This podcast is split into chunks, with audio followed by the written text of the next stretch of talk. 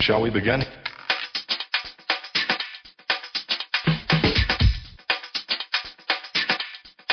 Let's begin now.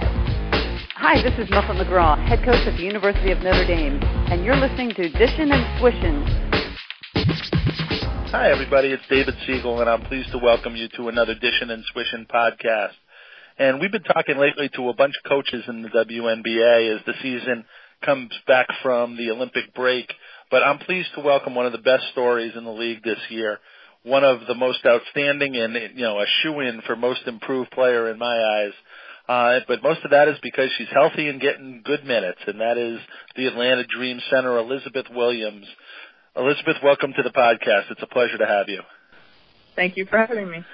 You know, I was looking and, you know, if I had said to you after, you know, some of your past experiences with the leg problems and even at the end of last year, if I would tell you that you were second in the league in minutes at 34 a game, would, would that surprise you at this point? Yeah, it definitely would surprise me.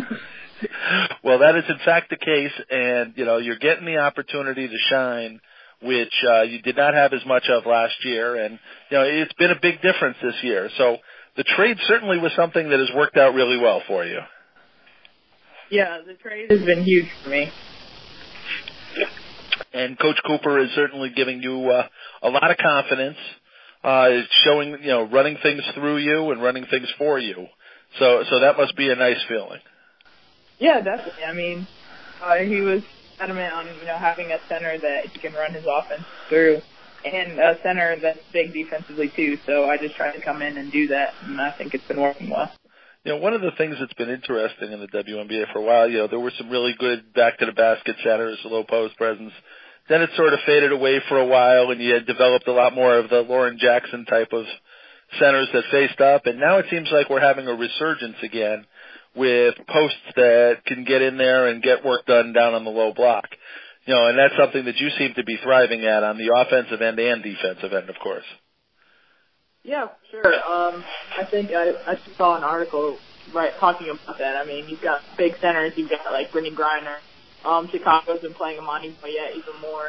Um, so just kind of having a big person in the middle to to do their to do their job.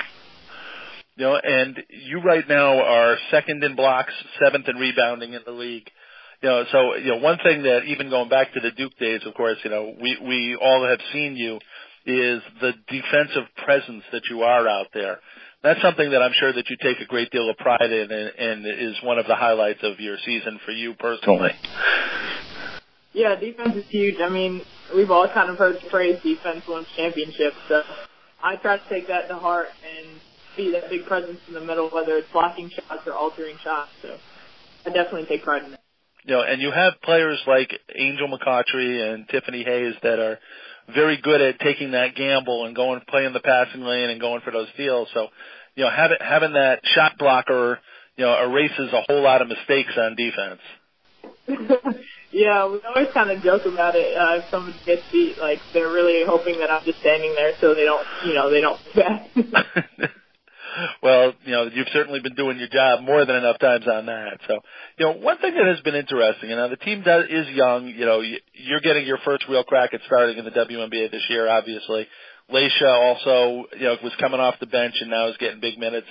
You know, there's been some streakiness. So, uh, one question I had for you is, you know, in the, the middle of June, end of uh, middle middle of June, beginning of July, the team went through a really deep losing streak. How crucial was it to get things righted and to uh, you know play well and beat Los Angeles at home and then beat Dallas also uh, in two of, winning two of those last three games before the break? Oh, that was huge. I mean, um, for one, we want to kind of solidify that fourth spot uh, heading into the playoffs. So going into break, like we really wanted to kind of find that momentum back so that we could go into break you know, get some rest, but then come back really excited, looking forward to keeping the momentum going.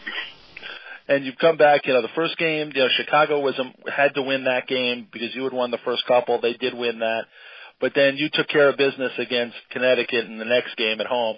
Uh, something I'm sure that you enjoy.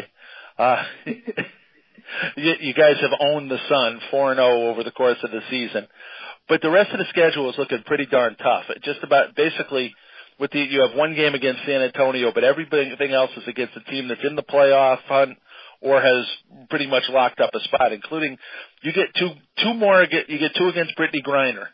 You know, mm-hmm. you, you look at you look forward to these big matchups.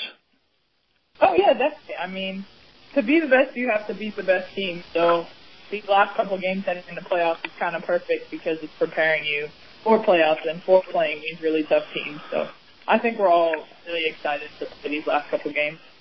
You know, one thing that also that I wanted to mention was, you know, you we know about the you know the medical aspirations that you've talked about, you know, since college down the road, but you know, you're not waiting to help people now and congratulations you know, the the community assist award, you know, I always think is one of the most important that the WNBA gives because you know, this game is also about what you can do for your community and what you could do do to build on uh, the confidence for young people. And you know, you you won the June Community Assist for your work with.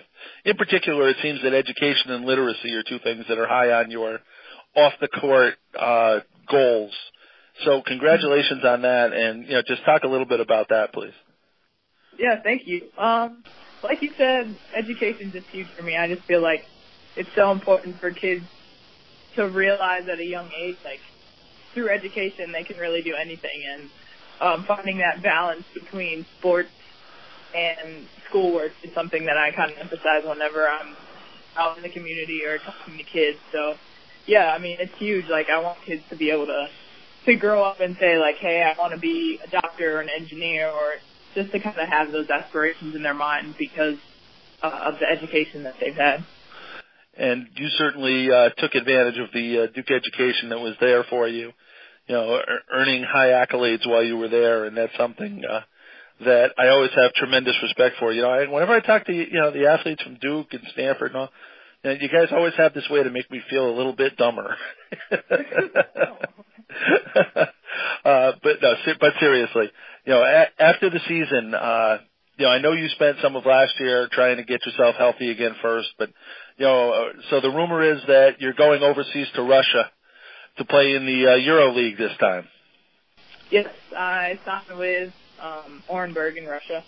So yeah, like you said, I'll be playing Euro League, so it'll be nice to play against literally the top players in the world, like those people that you saw in the Olympics they play in Euro League, so I think it would be a great opportunity to keep myself fresh against really good players.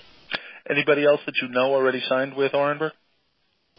Yeah, so Tiffany Mitchell signed with them, um, and Amanda Zahui So uh, we'll see Sweet, but technically it's still only two Americans, so right. Those are my teammates. That should be a good combination. Uh, you know, nice to work with another post like that. Yeah, sure. Now, the other thing that was great for you during the break was you got the opportunity, you were called on to be a part of the select team that gave the senior national team by far its closest game of of Olympic play, we'll say. How much how much fun was that getting involved, being able to play with that group, you know, getting the coaching that you got that they got from Geno and his group, and uh, giving them the game that you guys did. You know, you almost took you almost took them. Yeah, we did. we, I mean, all of us are competitors. If you look at every one of the players on that select team, all of us, we play every game to win. So, um, I think we just came in with that kind of mindset and we took everything, uh, the coaches told us. It was basically Dawn Staley and Doug Bruno that coached us. And we just tried to play and run the sets that Australia and France and all the teams that they were looking to play, we tried to run their sets and then in addition after that just kind of play basketball. Um, and I mean, I had a lot of fun playing with the select team. I mean, all those players are really good, and being able to compete with Team USA, it was just awesome.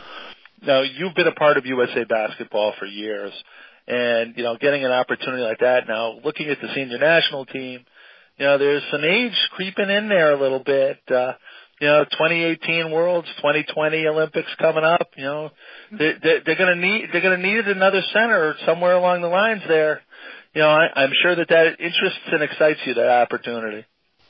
Oh yeah, definitely. I, I don't think anyone that played on that select team say otherwise. Like we're all looking to continue playing with USA basketball for sure.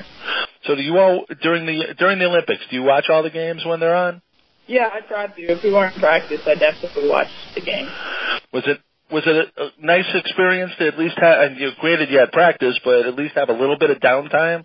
First time that that happens very. It doesn't happen very much for you guys. Oh yeah, yeah, it was really. Um, and the way our schedule was, we would practice every other day, so it wasn't too much on our bodies, but we were still able to get some really, really good workouts in.